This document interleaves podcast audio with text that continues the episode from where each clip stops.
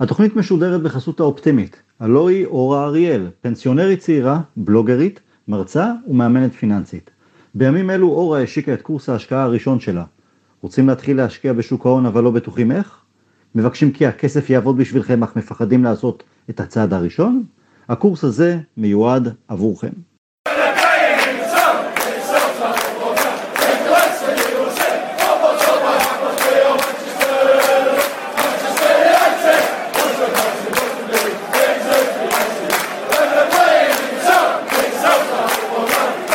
שלום לכולם וברוכים הבאים לתינוקות בסבי, הפודקאסט לאוהדי מנצ'סטר יונייטד בשפה העברית. אנחנו מקליטים את פרק מספר 145, יום רביעי בערב, מספר ימים לאחר הניצחון על טוטנאם, יממה לאחר התיקו בחוץ נגד אטלנטה בליגת האלופות, ולמרות שתי תוצאות חיוביות אחרונות, סימני שאלה רבים ממשיכים להיות תלויים באוויר. אחת השאלות הגדולות שמסקרונות את, את כולנו היא, מה הבעיה המרכזית שלנו כרגע? האם זו הבעיה המקצועית של אימון קלוקל, הנחיות לא נכונות וכדומה, או שאולי האימונים כן מדויקים ועובדים שם בדיוק על הדברים שצריכים לתקן, וכל ההכנה המקדימה נעשית על הצד הטוב ביותר, רק שאז מגיעים למשחק וזה נראה רע, לא מחובר ולא מסודר, וגם כאן נכנס לתמונה ההיבט הפסיכולוגי, ההשפעה של הפסיכולוגיה על השחקנים, על המנג'ר והצוות המקצועי בעת משבר כפי שאנחנו חווים כעת. אני טל הרמן, ביחד איתי רונן דורפן, שלום רונן. שלום. ועל מנת לנסות וללמוד להבין טוב יותר את אותו היבט פסיכולוגי, עד כמה הוא משפיע על הפן המקצועי ומעבר בתוך דינמיקה של קבוצת כדורגל, אנחנו שמחים לארח את אה, פרופסור מיקי בראלי, פסיכולוג, בין היתר מופקד על פעילות מחקר בספורט בפקולטה לניהול באוניברסיטת בן גוריון, הוא מכהן כיושב ראש המועצה האקדמית העליונה ויושב ראש ועדת המינויים המוסדית במכללה, במכללה האקדמית בווינגייט, בין, היו, בין היתר מיקי גם כיהן כפסיכולוג של קבוצות כדורסל כמו מכבי תל אביב ונבחרות ישראל השונות בכדורסל ובכדור מים אה, גם קבוצות כדורגל בליגת העל. מאז 2018 הוא גם עומד בראש צוות פסיכולוגים של ספורט אה, העובדים, העובדים באיגוד הכדורסל עם נבחרות ישראל השונות בתוקף תפקידו היה שותף לזכייה של נבחרת העתודה באליפות אירופה ושל נבחרת הנוער בכדורסל באליפות אירופה דרג ב' ומאז שנת 2019 הוא בראש המערך והפיתוח בנושא פסיכולוגיה של הספורט בהתאחדות לכדורגל. ערב טוב מיקי, תודה רבה שהצטרפת אלינו לתוכנית. ערב טוב, העונג כולו שלי. אז בואו נצא לדרך. אה, תקציר הפרקים הקודמים, בחג המולד המתקרב ובא אנחנו נציין שלוש שנים להגעה של סולשר, בתחילה כמנג'ר זמני ולאחר מכן קבוע. סולשר הגיע לקבוצה שבורה, לא מגובשת, לא טובה, לא תחרותית, ולאחר שביצע מספר ניתוחים בסגל ותוך כדי שתי עונות ביצענו תחתיו התקדמות לא רעה בכלל. לעיתים כדורגל טוב יותר, לעיתים פחות, אבל בשורה התחתונה חזרנו להיות קבוצת צמרת קבועה ורצנו די רחוק בחזיתות של גביע. אז הגענו לעונה הזו עם ציפייה מאוד גדולה לראות קפיצת מדרגה גדולה יותר. מאבק על האליפות, כדורגל מלאי ומרתק, ומהר מאוד קרסנו. וכבר כמה שבועות ארוכים אנחנו מתמודדים בתוך משבר עמוק, מיקי זה לא דבר חדש בספורט שיחידים או קבוצות מבצעים התקדמות הדרגתית יפה, חשובה, אבל כאשר צריך לעשות את הצעד הבא, נחנקים תחת, ה, תחת הלחצים uh, ליישם זאת. מה תוכל לספר לנו על הסיטואציה הזו? איך מתמודדים איתה בתוככי המערכת? תראה, אני חושב שבאופן כללי, אתה שאלת את השאלה אה, הנכונה או לא נכונה, תכף אני אגיד לך למה אתה הפרדת בהתחלה בתחילת דבריך בין הצד הפן המקצועי לבין הצד המנטלי. אז עכשיו, עצם השאל, הצגת השאלה הוא משקף איזושהי אה, הבנה שהיא מאוד נפוצה בספורט, אבל היא לא כל כך אה, נכונה. למה? אני אסביר. מפני שלפי דעתי, הצד המנטלי הוא בילט אין בתוך הצד המקצועי, זאת אומרת, השחקן הכדורגל או שחקן הכדורסל או ווטאבר, האתלט, הספורטאי, צריך, המשימה שלו היא ביצוע תחת לחץ, לא ביצוע. זאת אומרת, אם אתה נניח מחטיא פאולים בכדורסל, אז זה לא בגלל שאתה לא יודע לקלוע פאולים, אלא אתה לא יודע להתמודד עם הלחץ. כי אם אתה עושה באימון 90 אחוז, אז אתה אה, אה, צריך להיות מסוגל לעשות גם במשחק, בוא נגיד לא 90 אחוז, 80 אחוז, אבל לא 50 אחוז, אתה מבין? עכשיו, אז מה שקורה, אנשים בדרך כלל אומרים, אוקיי, יש את הצד המקצועי של הטקטיקה וכל הדברים האלה, ואני לא קטונתי, אני אורד, מה שנקרא, אבל אני חושב שהבעיה שה, היא שאנשים לא, לא נותנים את הדעת על הצד המנטלי מספיק, כחלק בלתי נפרד ובלתי מתוך, ה, מתוך תהליך האימון. עכשיו, אצל סולשיאר זה נראה לי קצת אפילו מוזר, מכיוון שהוא היה baby face assassin בעת שהוא היה שחקן, אתם, אתם צריכים לדעת פחות, לא, לא פחות טוב ממני, כי אוהדים ממני שהוא היה... שחקן קלאץ', מה שנקרא. שחקן קלאץ', בדיוק ככה, והוא גם אה, אחראי על כמה הישגים אדירים של הקבוצה הזאת, אז אני חושב, דווקא קראתי לא, לא מעט על האיש הזה עוד לפני שהוא הפך להיות מאמן, ואחד הדברים ש, שאלכס פרגוסון, סר אלכס פרגוסון, היה אומר עליו זה שהוא היה יודע להכין את עצמו לאותו רגע שהוא ייכנס למשחק וייתן את ה... שנקרא את הפוש, והוא לא סתם ישב על ספסל וחיכה וחשב למה אני לא משחק, למה הוא משחק ואני לא, וכן הלאה וכן הלאה, לא, הוא ישב על הספסל, הסתכל מה אני עושה כשאני אכנס, מה אני עושה כשאני אכנס, זה מה שהפך אותו להיות שחקן קלאץ' קלאסי, ולכן אני הייתי מצפה מאדם כמו, אני לא יודע, זאת אומרת, אני לא יודע אם, אם הם כן עובדים עם פסיכולוגים, לא עובדים עם פסיכולוגים, אבל אני חושב שאני הייתי מצפה ממנו אה, למודעות יותר גבוהה לנושא המנטלי, בהנחה שזה באמת אה, נושא המנטלי. אז יש לי שאלה אליך, אתה יודע, אני...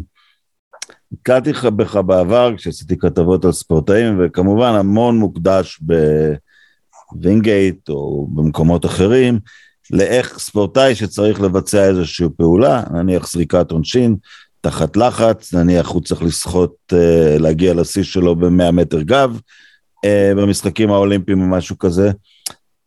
אבל איפה שסולשר טועה כרגע זה לאו דווקא בלחץ של המשחק, אלא בעצם בהחלטות שאמורות להתקבל בקור רוח, ההחלטה על ההרכב, אה, הוא נצמד לשחקנים ששוב ושוב מכשילים אותו, כבר כמה שבועות, אה, הוא מתעקש לא לנסות שחקנים שאתה יודע, ההיגיון אומר שהוא נמצא עכשיו בנקודה שהמעשה המטורף הוא לא להמר.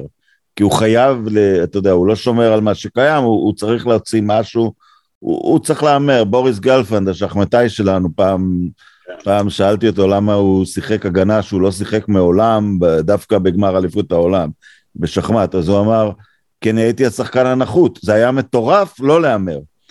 אז יש בכלל מחקרים בספורט שעוסקים בקבלת החלטות, לא של הספורטאי במגרש, אלא ש... או בפסיכולוגיה של מאמנים, של ארגונים. יש, יש, המחקרים הולכים לכיוונים האלה, או רק על הספורטאי על הדשא?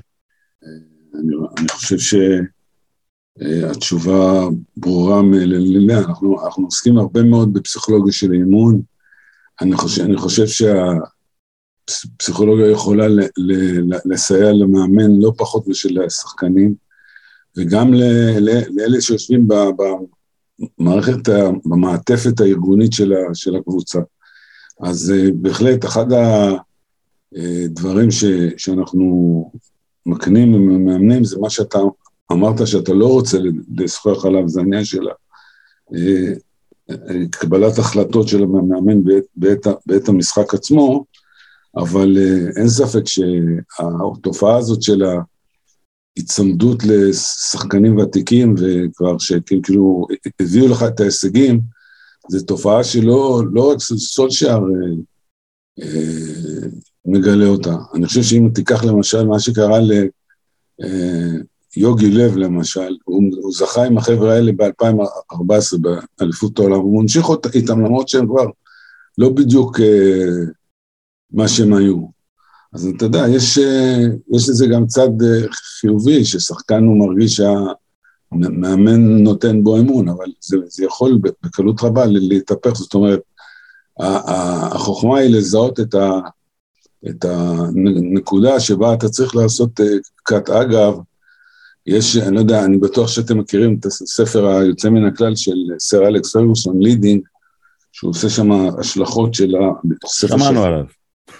כן, אני, אני, על, על הספר או על פרגוסון?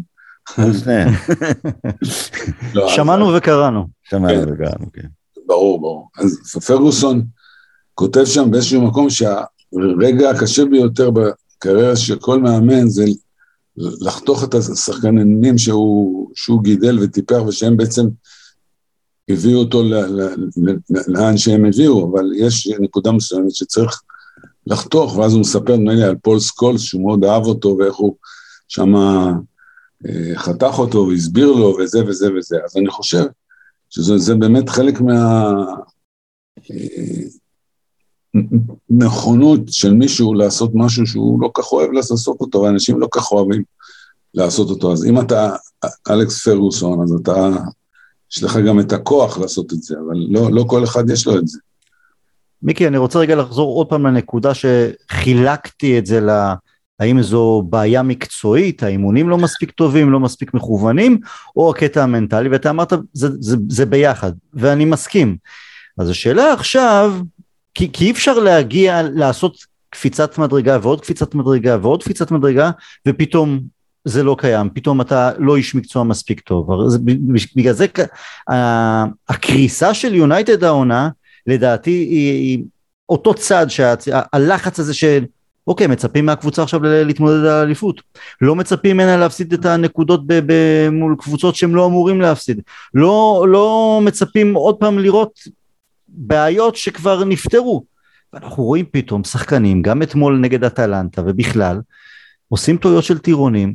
הקבוצה כקבוצה, העמידה שלה, או איך שהקבוצה מגיבה להתקפה מתפרצת, או התקפה אחרת של יריבה כזו או אחרת, אתה רואה פערים, אתה רואה שחקנים לא קרובים אחד לשני, אתה רואה שחקנים מתנגשים אחד בשני, דברים שלא כבר, שהצליחו לטאטא, לא מתחת לשטיח, פשוט להעיף, חוזרים. אז, אז יש עכשיו את הלחץ כפול, גם יש את הציפייה להתמודד על האליפות, להגיע רחוק בליגת האלופות, אבל אנחנו גם בתוך משבר. אז מה הצעדים שמאמן צריך לעשות עכשיו בתוך חדר ההלבשה? תראה, שאלת אותי שבע שאלות בשאלה אחת. אנחנו, יש לנו את כל הערב. אני אשתדל, אני אשתדל. I'll do my best. אה, תשמעו, אני חושב ככה, קודם כל, ציפיות זה חרב פיפיות, בגלל שאתה, ברגע שאתה מגדיל ומגדיל ומגדיל, הוא, הוא מגדיל ציפיות, אז אתה יוצר אצל שחקנים לחצים שהם אולי לא היו רגילים אליהם. זה קורה, זה קורה ב, ב, למשל כשאתה אה, מצליח בעונה אחת בצורה נניח בלתי צפויה כל כך, ואז בעונה שאחרי זה כולם כבר מכירים אותך ומחכים לך בפינה ומצפים ממך הרבה, ואתה גם הצבעת על העניין הזה שהוא בעצם עשה איזשהו שינוי חיובי, ועקב השינוי החיובי הוא לא, הוא, הוא לא מצליח עכשיו להתמודד עם הציפיות הגבוהות. הבנתי אותך נכון? גם, כן. יפה. אז, אז עכשיו, אז עכשיו אני חושב שהוא צריך באמת אה, לעשות בדיוק מה שאתה אומר, זאת אומרת לטפל ב, במשבר. הבעיה היא שהוא כנראה חלק מהסיפור, מכיוון שאני לא יודע. אני רק אה, אומר לך שאני נתקלתי לא פעם אחת ולא פעמיים, במצב שבו כמובן המאמן עצמו, מה שנקרא, כמו שאומרים, איבד את חדר ההלבשה, והשחקנים אה, לא כל כך אה, מאמינים בו. עכשיו, אני לא יודע אם זה המקרה או לא המקרה, אבל זה די, די מצביע על זה עכשיו. אז יכול להיות שבאמת אה, צריך להסיק את המסקנות, אני לא יודע להגיד לך את זה. יש לי פה, יש מישהו שבתוך כל הסיטואציה הזאת נמצא על כוכב משלו, ואנחנו יודעים שמשבר הוא מדבק בספורט קבוצתי הרבה פעמים, שחקנים, הקבוצה נחלשת, הם נחלשים. חותם במנצ'סטר יונייטד בחור, אולי שמעת עליו, קריסטיאנו רונלדו. כן. הציפיות גבוהות, הולך לנבחרת, אמור להבקיע את השער שיביא לו את השיא העולמי, מחמיץ פנדל, ואז בזמן פציעות מבקיע שני שערים כדי לשבור את השיא העולמי ולנצח את המשחק 2-1. משחק הבכורה, כל הלחץ העולמי עליו, רייטינג C למשחק ליגה אנגלית, שני שערים. ליגת האלופות נגד אה, ויה ריאל בבית, שער ניצחון דקה 90. הקבוצה במשבר אחרי 5-0 הפסד מול ליברפול, משחק הבא בליגה נותן שני שערים. שער ניצחון נתן לנו את זה מוקדם יחסית נגד אטלנטה בבית, 85 או 84, הקדים את זה, ואתמול תחת לחץ וולה בעיטה שתאמין לי, גם באימון קשה להוציא אותה לפועל, תחת לחץ וולה לפינה מ-20 מטר, ולא מקרי, כי הוא שם וולה לפינה במשחק הקודם. אז כשאתה אומר לא מפרידים את המנטלי מהמקצועי, אז באמת יש לנו פה מישהו שמקצועית הוא אחד משני השחקנים של דורו. למה, למה אנשים כאלה הם שונים? זה, זה המון אימון, איך הם מצליחים להרגיע את עצמם כדי לתפקד בלחץ הזה? תשמע, קודם כל, קודם כל, אני רוצה להזכיר לך משהו. סליחה. רונלדו יש רק אחד. אין עוד הרבה כאלה, אבל הוא בשבילי שחקן שמסוגל, כמו שאתה, כמו שאמרת, להוציא מעצמו את המקסימום, גם ב, ב, ב, בעיקר במה שנקרא רגעי הכרעה או רגעי, או ש, ש, רגעים שבהם נדרשת יכולת שיא, ביצוע שיא. אבל הוא נולד עם זה, או שאפשר ללמד את זה? אני, אני בדיוק, בדיוק עכשיו, המשפט הבא, הוא שגם גם וגם. זאת אומרת, אנחנו כפסיכולוגים של ספורט עכשיו, אני מדבר מנקודת ראותו של פסיכולוג הספורט, פסיכולוג הספורט, יש, יש לו כלים לראות האם השחקן עצמו, יש לו את ה... או שהוא נולד עם זה, או שהוא סיגל לעצמו טכניקות, מה שאנחנו קוראים במחאות נאיביות, זאת אומרת שהוא אה, לימד את עצמו להשתמש בהן, ואם לא זה, אם גם זה וגם זה, על זה עוד מתווסף כמובן הסיפור של אה, ללמוד להכין את עצמך מנטלית. זאת אומרת, אחד, יש תכונות אישיות מסוימות שאנחנו מכירים אותן שהן אה, עוזרות לשחקן להתמודד, ב', טכניקות שהוא מסגל בפני עצמו, לעצמו בעצמו, וג', טכניקות שהוא לומד. עכשיו ככה, פסיכולוג ספורט, אם הוא עובד כמו שזה צריך, הוא צריך לבוא, לדעתי, לקבוצה או לנבחרת, לא משנה, להסתכל קודם כל מה השחקנים עושים כבר. זאת אומרת, בעצם, הפילוסופיה שמאחורי זה היא פילוסופיה דומה מאוד לג'ודו. זאת אומרת, אתה לוקח קודם כל מה שהשחקן מביא איתך. הוא הרי, הוא לא, הוא לא טאבולה ראזה, הוא לא לוח ריק. הוא בא עם איזשהו, איזשהו מטען. חלק מהמטען יכול להיות חיובי, לעזור לו, אז אל תיגע בזה. לכן, כשאני הגעתי, כן, לדויטשה שפורטוך של לפני 40 שנה, נשמע נורא, זה כבר עבר כל כך הרבה זמן, לעשות דוקטורט, אז הם שם בדיוק היו שקועים באותו זמן במחקר על טכניקות ויסות מנטלי נאיביות, זאת אומרת, הם חקרו את, ה, את הטכניקות של השחקנים והפסיכולוגים שעבדו שם הם שחקנים, ספורטאים ברמה הגבוהה ביותר בעולם, בתקופתו בגרמניה המערבית, אז הם השתמשו בטכניקות האלה שהספורטאי הביא איתו ופיתח מעצמו כמקפצה ל, ל, לבנות את ה... את ה... תן דוגמה לאיזה טכניקה נאיבית כזאת. אוקיי, אז עכשיו, אה, אפילו, תשמע, דבר, דברים מאוד, מאוד פשוטים, אנחנו, אנחנו, אנחנו נוהגים לתת לדברים כאנשי מדע כותרות מאוד אה, מתוחכמות, אבל למשל, אתה, אה, אבל, אבל הדברים האלה הם דברים מאוד, מאוד פשוט, פשוטים, אני יכול, סליחה, תחתכו את זה בזה. לא, זה בסדר, מיקי, תרגיש חופשי, הכל טוב. אני, יש לי בעיה עם ה... טוב, בקיצור, אז אה, תראה, זה החל מזה שאתה אומר לעצמך, תירגע, הכל בסדר, מבחינה נעלה. אתה יכול להיזכר באיזה דמות שאתה אוהב. אתה הבן של שלך, יש לך בן, אז עכשיו אתה, אתה מרגיש שאתה לחוץ, אז אתה אומר, רגע, רגע, אני אחשוב שנייה על הילד, משהו כזה, איזה cue כזה שאתה זה. כלומר, אותם, או ההפך, אתה יכול להגיד לעצמך, תתעורר, תתעורר, תתעורר. זאת אומרת, psyching up. כלומר, כל הטכניקות האלה שאנחנו משתמשים בהן בצורה מבוססת מחקר מדעי, זה טכניקות שבעצם יש להן מקבילים בצד המנטלי. עכשיו, שואלים אותי לא פעם אחת ולא פעמיים, זה גם, אני חושב בדף הזה שבוואטסאפ ששלחת לי, שי, שאלת אותי על אה, רופא אליל, אה, אה, לא, זו שאלה שאני רציתי לשאול אותך. אני, אני אקפוץ רגע ואני אתאר לך את זה, את הסיטואציה. כי okay. אוקיי. ב-2002 הייתי עם נבחרת דרום אפריקה במונדיאל, והם נתנו מונדיאל טוב, השיגו ארבע נקודות, ניצחו את סלובניה, שנבחרת נכון. אירופית. כן. אה, ופגשתי בן אדם בשם ג'ו אן קורזי, שהסתובב עם תעודת עוזר מאמן, אבל באמיתי הוא היה רופא האליל של הנבחרת, המכשף. בן אדם סופר רציני, הוא בא לקוריאה חודש לפני המונדיאל, דיבר עם הילרי מקומיים, סיפר לי שיש שמונה שבטים בנבחרת בנוסף לשבט הלבן, ושהוא, כל שחקן הוא עושה איתו את המוטי וכל זה, והכל כאילו מצחיק וממבו ג'מבו ורופא אליל, ואז דיברתי עם ידידי הטוב ארי פולמן, שאיש מאוד חכם, מגרעתו היחידה שהוא אוהד ליברפול, והוא אמר לי, אין הבדל בינו לפסיכולוג ספורט, הוא מדבר אל השחקנים והם מתעודדים ומשיבים מלחמה שערה.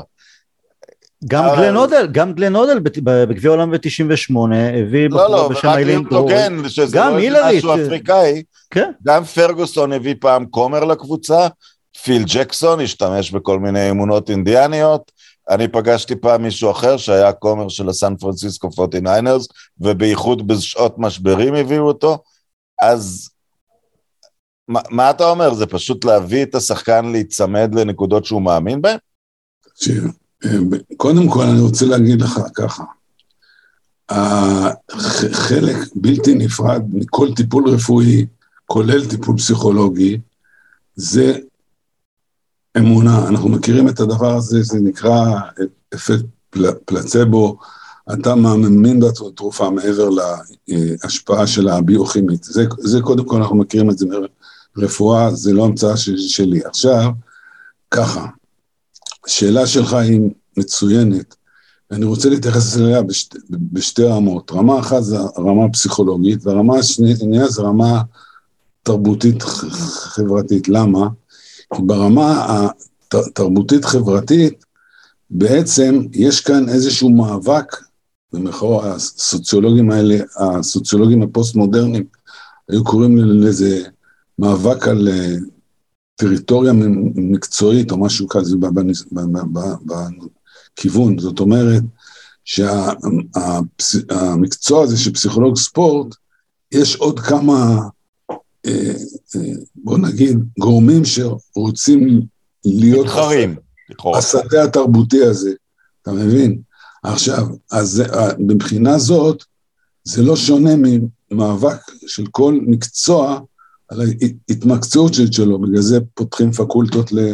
לא פקולטות, אבל מחלקות לפסיכולוגיה של ספורט, קורסים, תעודות, כנסים, השתלמויות וכן הלאה וכן הלאה. עכשיו, זה ברמה של החברה, זאת אומרת, המקצוע הזה של פסיכולוגיה ספורט הולך, ואני בעסק הזה כבר, מ, אמרתי לכם, 40 שנה מאז שדרכה כף רגלי בשערי המקצוע הזה, ואני רואה תהליך מאוד, מאוד עקבי ומאוד מאוד חשוב של התמחות, התמקצעות וכן הלאה וכן הלאה.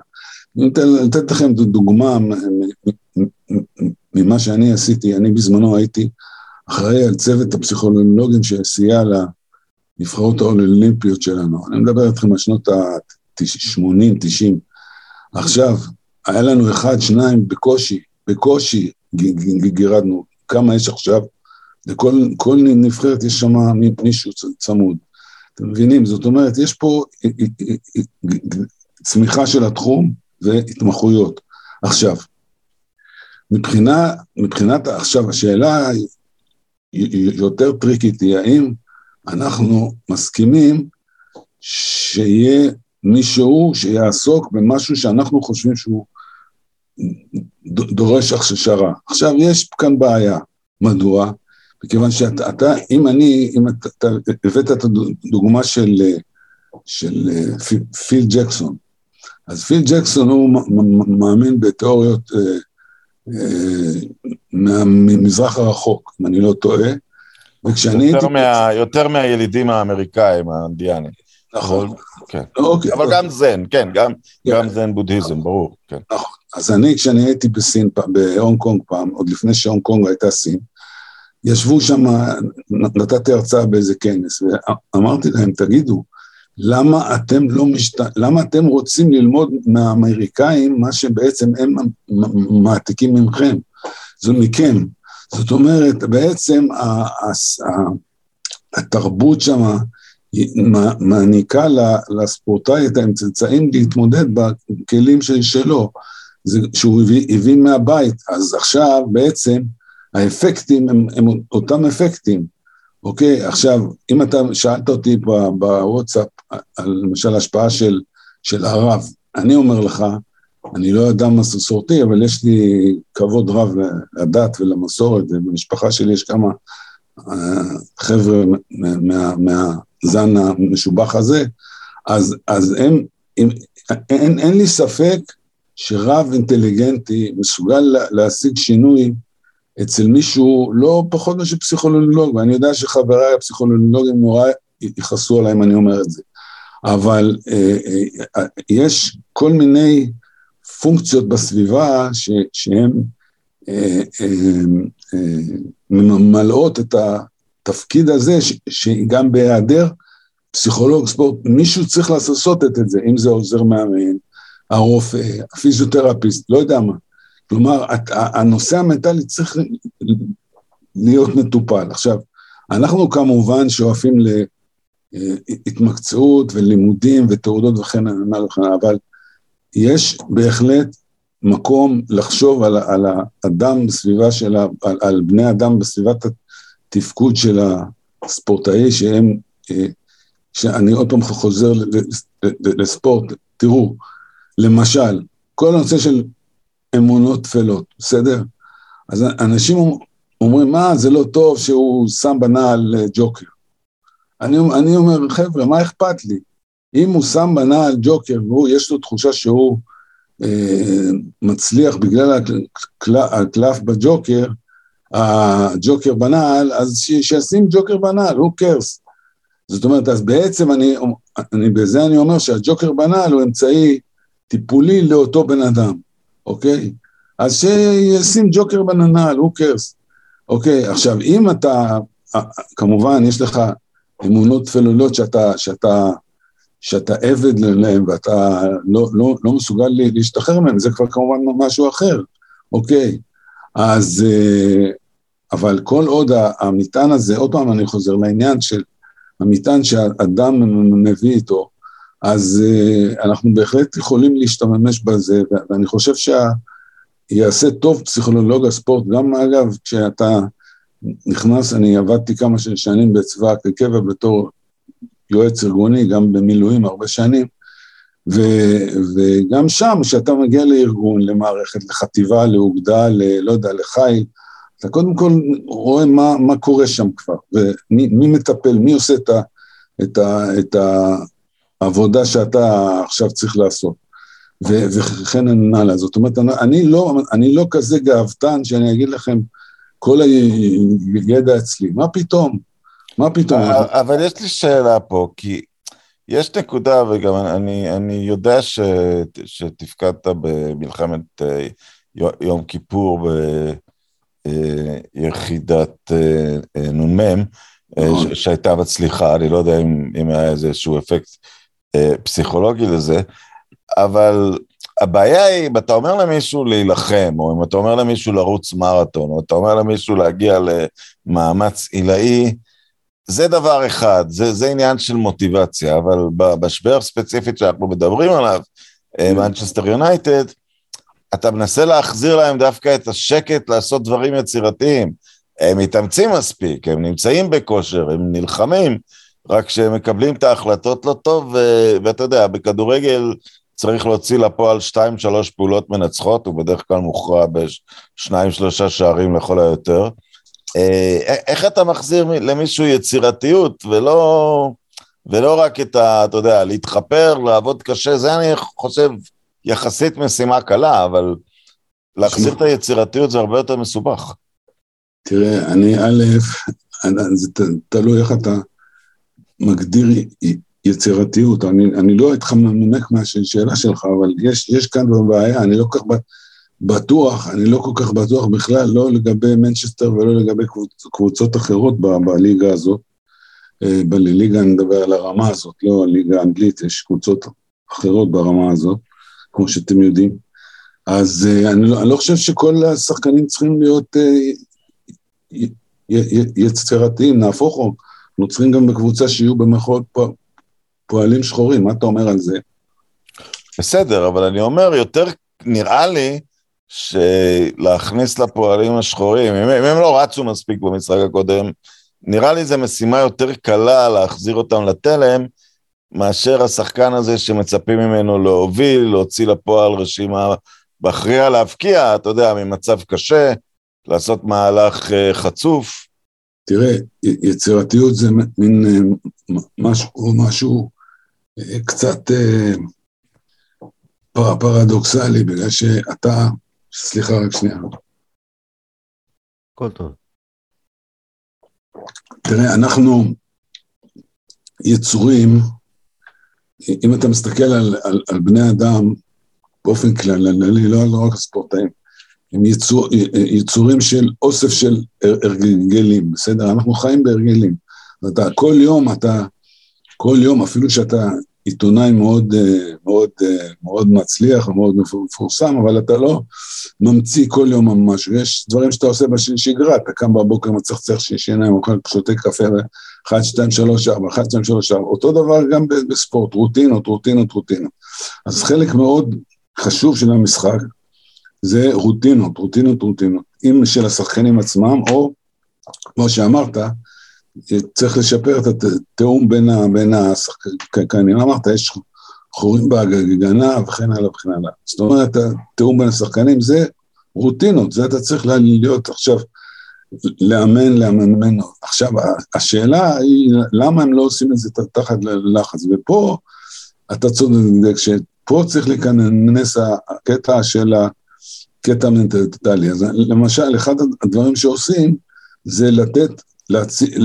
לשבת עם כל אה, שחקן ושחקן, או עם אלה שצריכים את זה, ולהציב מטרות שהן ספציפיות למשחק הזה. למשל, במשחק הזה אני צריך לשמור על לא יודע מי, ולכן אני צריך לעשות ככה וככה וככה, ואז השחקן יקבל דווקא כאלה ציפיות, מה, עם, עם הגדרות תפקיד, אוקיי?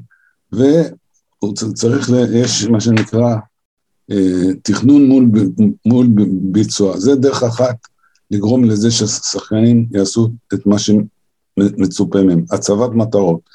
עכשיו, אני אמרתי, זה נושא של ביטחון עצמי. ביטחון עצמי חלילה מכבודה של מנצ'סטר יונייטד, בטח לא כאוהד של ביירן, אני השארתי את זה עד, עד, עד עכשיו בסוד, אבל זה אני אני, אה, יש לי טראומה מכם.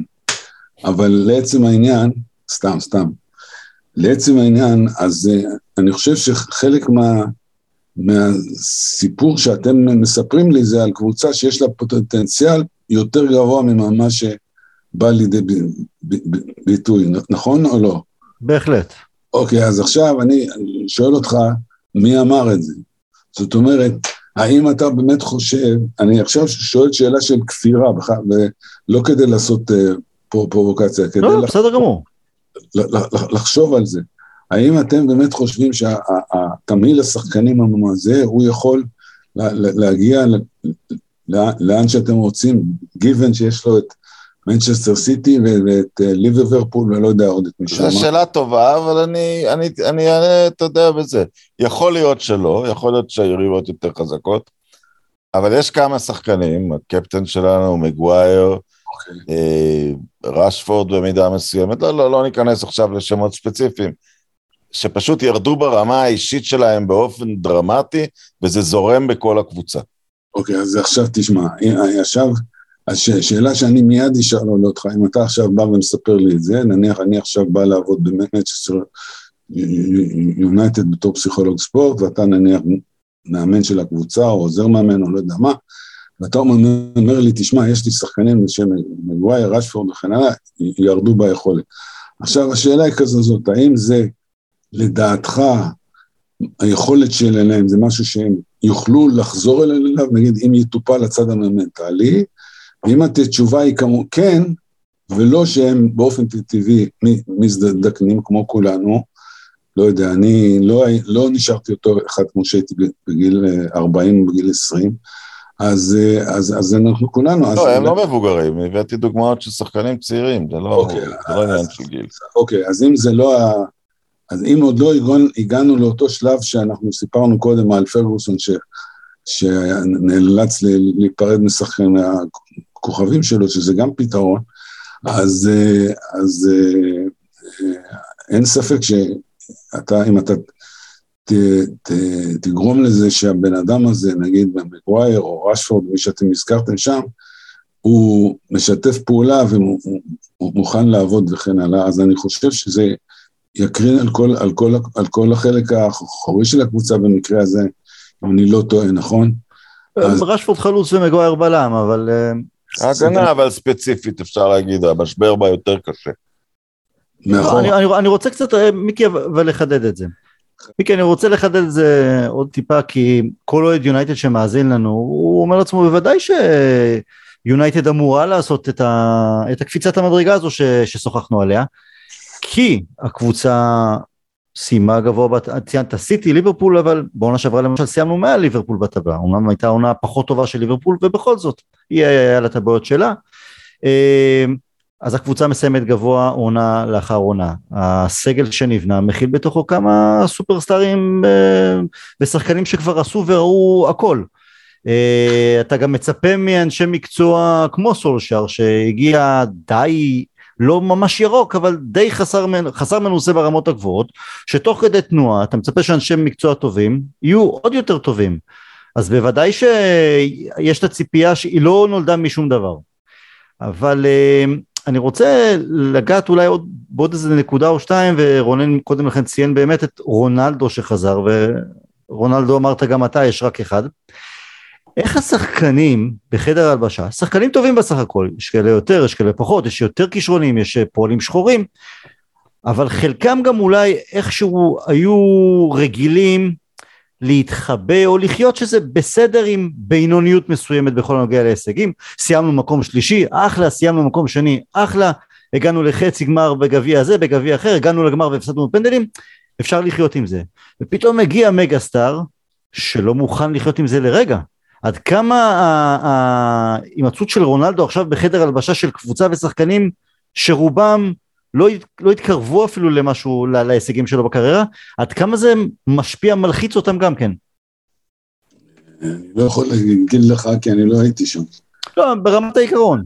ברמת העיקרון יכולה להיות לזה השפעה חיובית ויכולה להיות לזה גם השפעה שלילית, בגלל שכמו שאמרת, סופרסטאר, תראו, קבוצת ספורט זה לא ספורט אישי. בקבוצת ספורט אתה צריך לחשוב על ההתאמה של, של השחקנים לאיזה סיסטמה מסוימת. אתם יודעים, יש ויכוח, אני גם כתבתי על זה בספר שלי, בוסט, שאתם אולי קראתם אותו, ואם לא, אז אני ממליץ בחום, ספר מצוין, סתם. אבל אז יש, יש שתי, שתי דרכים, או שאתה מתאים את השחקנים לקבוצה, או שאתה מתאים קבוצה לשחקנים. לטעות. או שאתה מתאים שחקנים לשיטה, או שאתה מתאים שיטה לשחקנים. עכשיו, אני לא, מה, מה שהציק לי בתור, בתור אוהד סתם, אוהד כדורגל מבחוץ, בעניין של רונלדו, אני לא בטוח שכל כך uh, נתנו את הדעת על ההשפעות של, של, שלו על, על, על כל הסביבה, כי אם אתה משחק עם רונלדו, אתה צריך לשחק בצורה מסוימת, אתה, אתם מבינים? ואני לא יודע אם בגיל 36, כמה שהוא, אני לא, לא זוכר 36. בדיוק. 36, כן, אז אני זוכר בדיוק. הוא, הוא יכול להיות אותו אחד שהיה, הוא תותח על, זה בכלל אין, אין שום ויכוח, אבל השאלה שאני שואל, אתה לא יכול לשים אחד כמו רוננלדו ב, ב, ב, ב, בקבוצה ולחשוב שהכל, הכל, כאילו, הכל אותו, אז הגיע עוד, עוד שחקן ויהיה בסדר. זה מחייב היערכות לדעתי שונה. עכשיו, אני לא יודע אם צריך לעשות את זה, כי כדאי לעשות את זה בגיל 36, לא יודע, זה כל אחד שיחשוב, שיחשוב בעצמו על, מה, על, על הדברים. תשעה שערים ב-11 משחקים, הוא מתפקד. אני, אני לא כופר בו. בכלל. לא, לא, אני יודע את זה, אני אומר, אבל הוא, כמו שגם ציינתי קודם, הוא מתפקד, ככל שהלחץ והמצלמות, רק יש יותר משחק פתיחה, משחק שאמור לשבור שיא עולמי, דקה 90 של משחק ליגת אלופות, הוא תשמע. כאילו משתפר ברגעים האלה. הוא, הוא, הוא לא כאילו, הוא עושה את זה לא פעם אחת, לא פעם אחת. כן, הוא, זה, זה רק, להפך, אתה יודע, מתשעת השערים שלו עבורנו, כבר ארבעה בזמן פציעות. זאת אומרת, הוא... עכשיו, הוא... אבל, אבל אני אשאל אותך עכשיו של שאלה, האם, האם יכול להיות מצב שהוא לוקח את זה ממישהו אחר? זאת אומרת, אתה מבין מה, מה פה השאלה? אבל לפחות השערים... זאת שאלה, זה לא קביעה. לא, אני יודע, אז אני, בהתחלה, אתה יודע, את השערים הראשונים הוא הבקיע בדחיקות מקרוב, אתה אומר, חלוץ מרכזי אחר גם היה יכול לשים אותו. שלושת השערים האחרונים שלו, לא, זה מתי מעטים, זה שני וולה מהאוויר, זה שער של מבצע אישי קבוצתי, אוקיי, זה קצת, אולי עוד חלוץ יכול לסיים את זה, אבל שתי בעיטות וולה מהאוויר ברגעים לחוצים, תאמין לי, זה לא לכל אחד. אני, ברור לי שלא לכל אחד. לא, אני... אבל זה לא שהוא לוקח את זה, אפשר להגיד די בוודאות ששחקנים אחרים שלנו לא היו מבקיעים אותם. אני רוצה לשאול אבל, האם, האם אתה, אתם לא חושבים שאני לא יודע, בתור אוהדים, שאתם מתמצאים בכדורגל לא פחות טוב ממני, אני סתם אוהד גם כן, אז, אה, אז אה, האם לא היה צריך אולי לבצע עוד איזה שינויים בקבוצה שמתחייבים מזה שהוא הגיע, שעכשיו הוא שם, זה לא אחד שהוא סתם אתה... לא, אתה... זה ברור, זה ברור, ופה אני חושב, המאמן אה, נכשל כנראה בקבלת אה, החלטות, אתה יודע, לא, לא, קשה להגיד שלא נתן את הדעת, כי... שאלה אם הוא, אם, אם, אם הוא עשה את זה בעצמו, כי אתם יודעים שלא בטוח שהוא, הוא, יש, יש סביבו עוד מערכת, אני מניח בעלי הקבוצה ואני לא יודע מי, ששם מקבל החלטות, ואנחנו יודעים שלא תמיד המאמן עושה את זה, עושה, יש... לא, זה, זה בהחלט ברור שלא התכוננו לזה, הוא נרכש במחזור השלישי של העונה. שלושה משחק, שני משחקים כבר התקיימו אה, לפני שהוא נרכש, ושלושה משחקים לפני שהוא שיחק. אה, זה נפל עליהם בהפתעה. עכשיו, זה מין שאלה, הפתעה טובה, אבל עדיין הפתעה, אתה יודע, זה גם יכול לערער מערכת. נכון מאוד, נכון מאוד, אז אני חושב, תראו, אה, יש את השיטה של אה, סן ג'רמן, שהם קונים כל מה שזז, ופה, ו, וגם גם אצלם יש צרות ו, ו, ובעיות. זה לא, זה לא פשוט שאתה עושה איזה Team כזה. עכשיו, אני, לדעתי, אם אתה שואל אותי, אבל זה באמת ספקולציה, אני לא רוצה להעביר ביקורת על אף אחד, באמת לא, לא חשבו עד הסוף את הדבר הזה, ואני חושב שגם יכול מאוד להיות שהאוטוריטה של, של סול סולשייר זה לא, זה לא אלכס פרגוסון. זה ברור. מה, מה אתה היית עושה אם, אם, אם קורה דבר כזה, אתה יודע? בוא נשים את רונלדו בצד, אם אתה, אם אתה פסיכולוג של קבוצת כדורסל ומייקל ג'ורדן חותם בה אה, באיזשהו דרך, או לברון ג'יימס או, או משהו אחר. אני רוצה... אה, ויש את האנשים שהיו הכוכבים קודם, וברור שעכשיו הם כבר לא הכוכבים. אה, מה, מה היית עושה? תשמע, זו שאלה מצוינת, אני אגיד לך. תראה, בוא ניקח את שיקגו, שאלת אותי על שיקגו בו, הזכרת את זה? כן. אני אגיד, אני אזכיר לך משהו. שיקגו בולס קנו את, אה, את אה, מייקל ג'ורדן, ובמשך כמה שנים הוא לא הביא כלום. מתי הוא התחיל להביא פירות? שבנו קבוצה סביבו, שהקבוצה ידעה, אוקיי, זה עכשיו מייקל ג'ורדן, הוא, הוא, הוא עכשיו הבוס, מה שנקרא למגרש, פיל ג'קסון נתן לו, קודם היה דאג קולינס, אבל פיל ג'קסון זה היה תקופה יותר משמעותית, אמר, זהו, זה האיש שלי, וכולכם עכשיו ככה סביבו, ואז כשכולם היו מוכנים להכיר בעניין הזה, חוץ משחקן אחד שאני, ש, שאני אזכיר אותו, שזה סקוטי פיפן, שהוא נלחם כל הקריירה שלו עם הדימוי הזה שהוא כאילו המשרת של, של מייקל ג'ורדן, היה מאוד קשה עם זה, מאוד קשה עם זה, הוא כל הזמן בער בתוכו ו, וכן, וכן הנהלה. זאת אומרת, אבל זאת, זאת המשימה של, ה, של מאמן להיות מסוגל לבנות קבוצה סביב שחקן, במידה וההחלטה היא ללכת על השחקן הזה, אוקיי? עכשיו, יכול להיות שאתה תלך הפוך. קח לדוגמה את ארסן ונגר. ארסן ונגר במשך שנים רבות היה מאמן מאוד מצליח, והוא, הייתה לו שיטה, והוא בחר את השחקנים לשיטה. לא הפוך. הוא בחר את השחקנים לשיטה. אז עכשיו השאלה היא ככה, אם אתה, לדעתי, אם אתה מביא רונלדו, אתה צריך לבנות את הקבוצה סביבו, ולכך התכוונתי, האם אפשר לעשות את זה כשהוא עדיין בגיל, שהוא, שהוא כבר בגיל 36, אני לא יודע. אם הוא היה בן 26, ללא ספק. אם הוא היום בגיל 36, אני לא יודע. עכשיו, יש עוד אופציה אחת, וזאת אופציה שאם אתה, זה גם קרה לי כבר בהיסטוריה של העבודה שלי בתחום, בתחום הזה, יש מקרים שבו אתה בא, אתה בא, בהם אתה בא לשחקן ותיק. אתה אומר לו, תשמע, זה לא מה שהיה פעם, אתה לא יכול לרוץ 90 דקות ולהילחם כמו שהיה פעם וכן הלאה, בוא, אני אוריד אותך לספסל, תשב, תהיה דוגמה לצעירים, אתה ותיק, ת, תקרין עליהם מה, מהניסיון שלך, מהידע שלך, מהביטחון שלך וכן הלאה, ואני אתן לך לשחק חצי שעה, מחצית, עשרים דקות, בהתאם לזה. עכשיו, אם יש שחקנים, אם יש לך שחקן שמוכן לעשות את זה, ויש שחקנים שיש להם מספיק תבונה בשביל להגיד, אוקיי, אני כבר לא מה שהייתי, אבל אני יכול, יכולים לנצל אותי בקבוצה בצורה אחרת. אז אתה יכול... זה לא המצב אבל, מיקי, זה, זה, זה ברור. שזה... נכון, אבל אז, אז אני אומר, אף רוננלדו לא היה בא לשם בשביל... לא, וגם הבעיה היא כזאת, הוא גם לא משחק על השם שלו. אם, אם, אם לא היינו מכירים מי הוא וזו תחרות על החולצות, הוא פשוט שוחה בה, הוא מבקיע. הוא, הוא, הוא מצדיק את מקומו, זה, זה מקצועית, זה נכון. מטורף לא לשחק איתו. נכון, ברור, הוא לא היה. ההנהלה היא רואה את זה, סולשר והצוות המקצועי, הם חושבים נטו איך לשלב אותו מקצועית. נכון, נכון, בסדר גמור, אז הוא, הוא עושה את העבודה, אבל אני יכול מאוד להיות ששחקנים... לא, אבל לחזור לשאלה, בוא, בוא נגיד יש שחקן שהוא... זה, זה לא שאלה מקרית, אה, בשבועות לפני שהוא הגיע, חלוץ מרכזי היה בחור בשם מייסון גרינמוד, ב...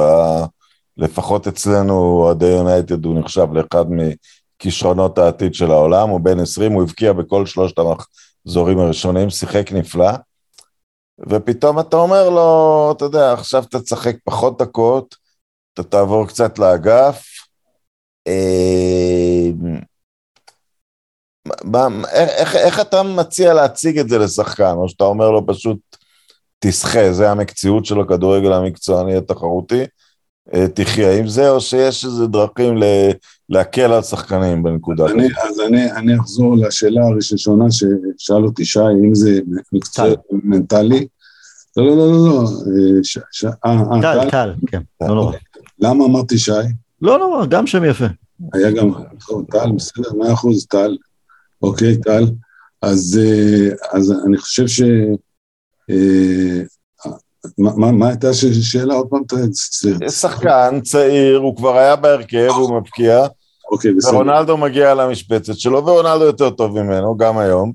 איך אתה, אתה יודע, איך אתה מתמודד עם הסיטואציה הזאת עם השחקן?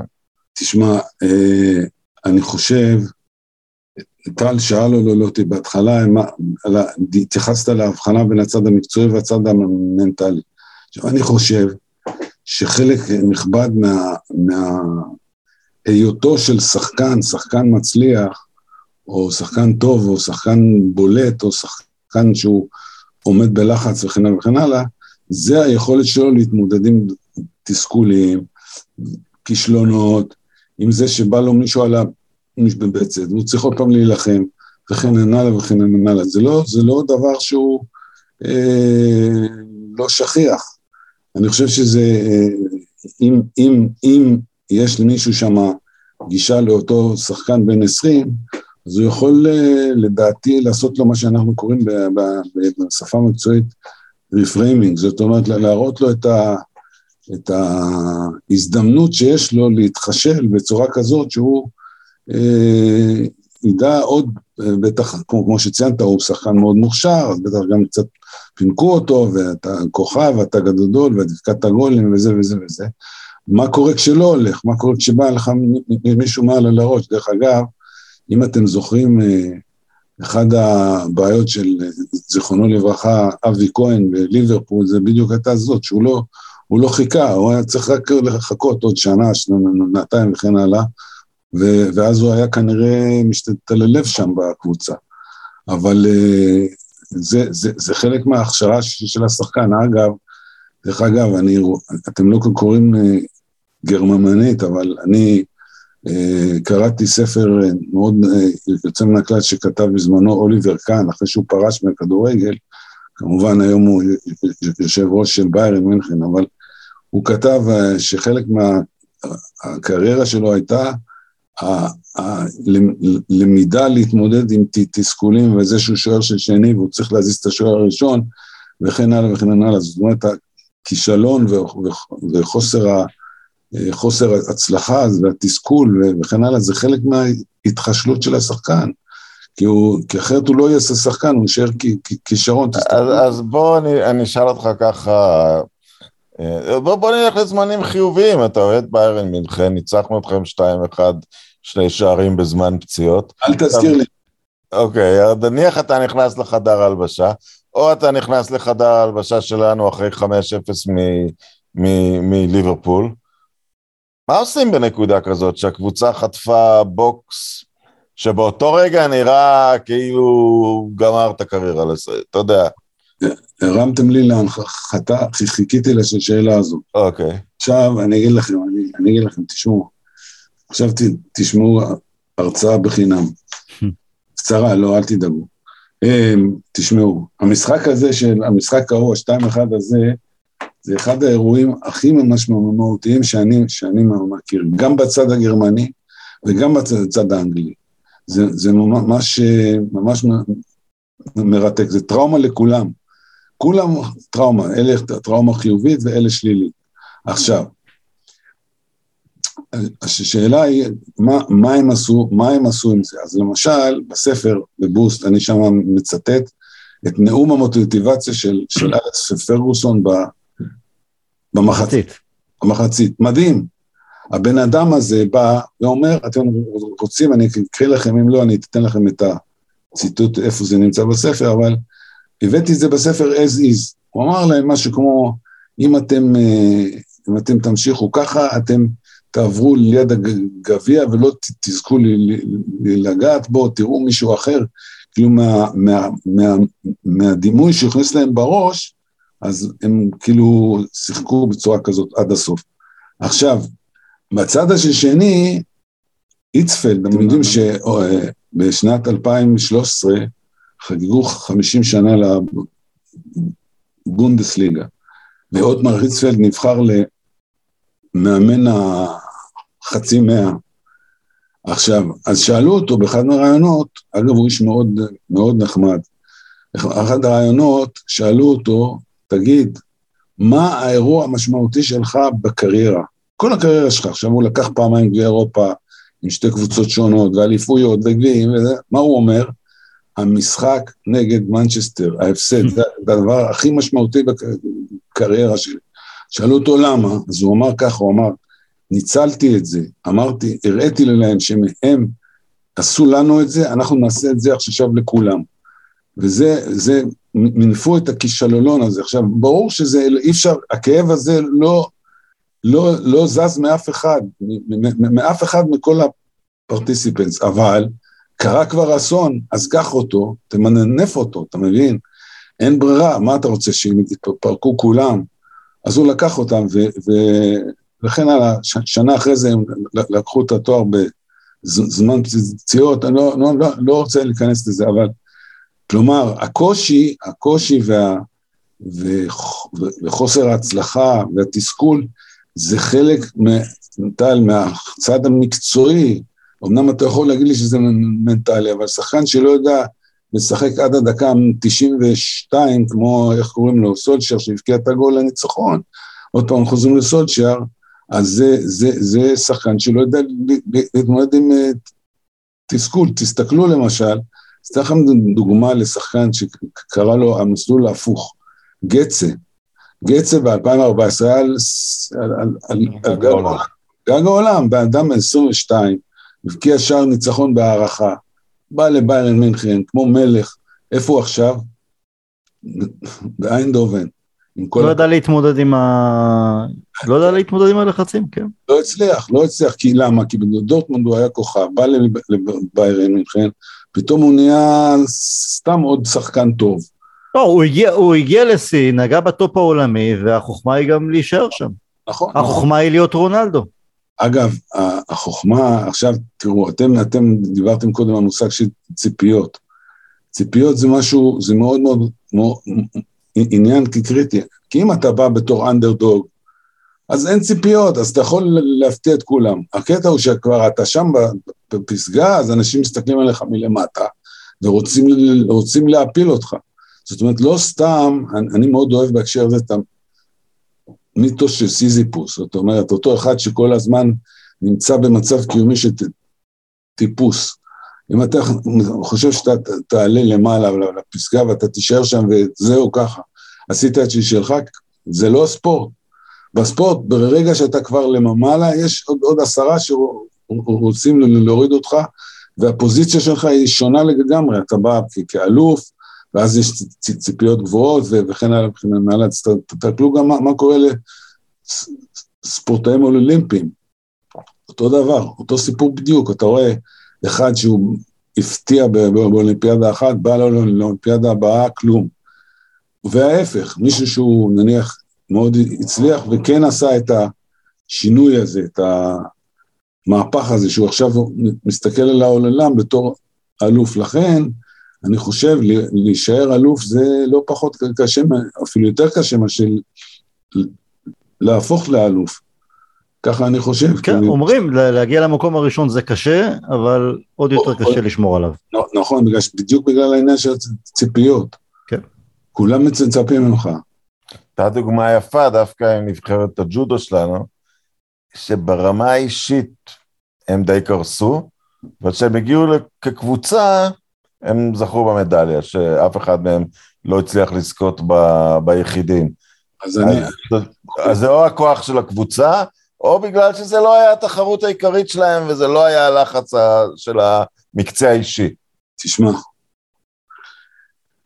אני חשב, אתה, הדוגמה היא ממש מצוינת, אתה ממש לא, אין לך מושג כמה שהיא מצוינת. אני, אני מאוד אוהב את הדוגמה הזאת, כי אני גם מאוד, מאוד אוהב את אורן. ואני חושב שאורן עשה פה עבודה מצוינת, תשמעו. בואו בוא, בוא נלך ככה, באינדיבידואלים, החבר'ה האלה הגיעו בתור פייבוריטים, uh, basically. עכשיו, מה קרה? אחד נכשל, השני נכשל, השלישי נכשל וכן הלאה וכן הלאה, ואז התחילו כל מיני אנשים שאני לא אזכיר את שמם, לא משנה מה, להגיד, לא, מה, ג'ודו אכזב, ופונטי, וככה וככה ואחרת. נכון או לא? התחילו. להגיד אנשים, לא חשוב מי, לא חשוב מה,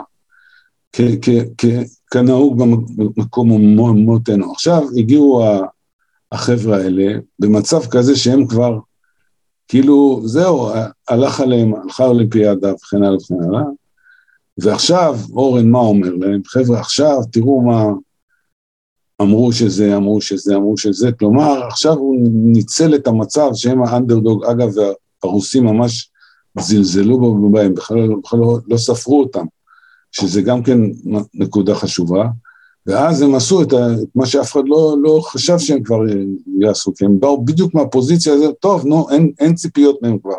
שילכו, יעשו...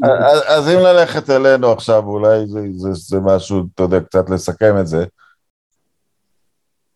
אולי סולשייר צריך להניח, תשמעו, אין סיכוי שאני אאמן פה שנה הבאה, אני לא אוהב את תואר גדול. אולי הוא צריך, אתה יודע, להתנהג כמו מאמן אה, מפוטר, או, או ברווז צולע, ולהגיד, עכשיו אני אקח הימורים, כי מה כבר יכול לקרות? תראה, אה, תשמע, זו שאלה, שאלה קשה, ואני אגיד לך למה. יש לי הרגשה, הרגשה, אולי אני טועה. נניח, אם היה שם מישהו אחר, לא דווקא סולשייר, אולי כבר היו, היו מפטרים אותו. העניין הוא שאני אני חושב שסימפלי לא נעים להם כי הוא בן אדם, הוא חלק מה, מהמיתוס של, של ממניו, זה בן אדם שהבקיע גול ניצחון בדקה 92, והביא את גביע אירופה, אתה מבין? אז עכשיו זה כאילו הבן שלנו, אתה, אתה יודע איך זה, הבן שלנו, אז בואו, לא נעים לנו, לא, אולי, אולי ניתן לו עוד זה, אולי נציע לו, אולי לא, אתה מבין, הקטע הזה שכאילו אתה אוהב את הבן אדם הזה, נכון?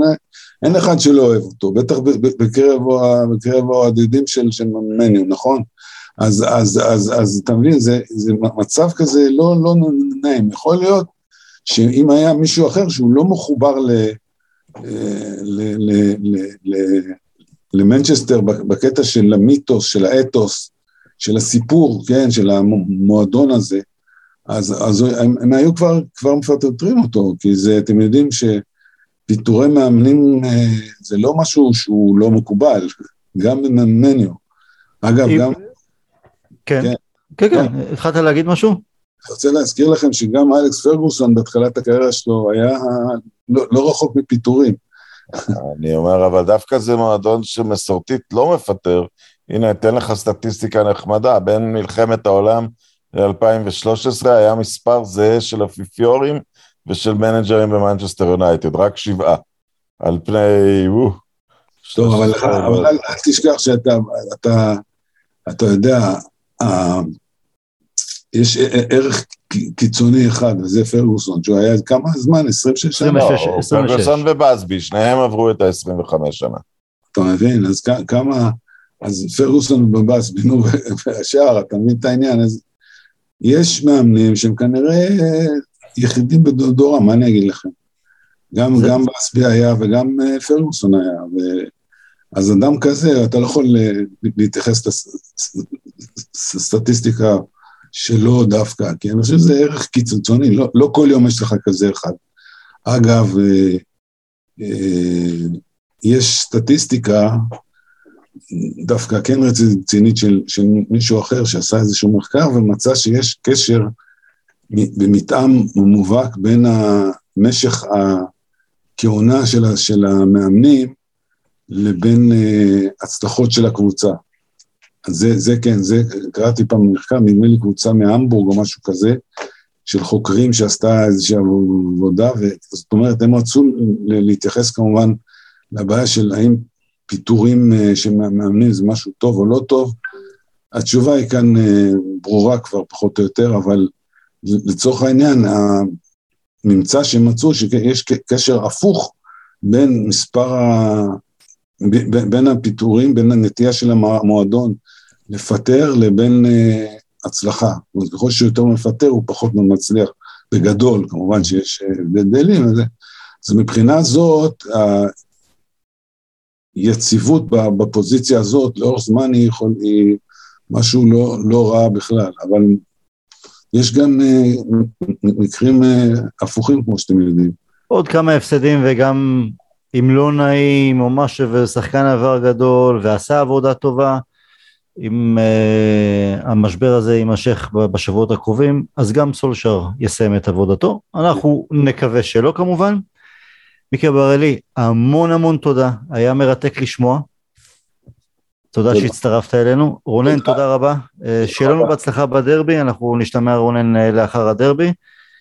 וזהו, we'll never die, להתראות.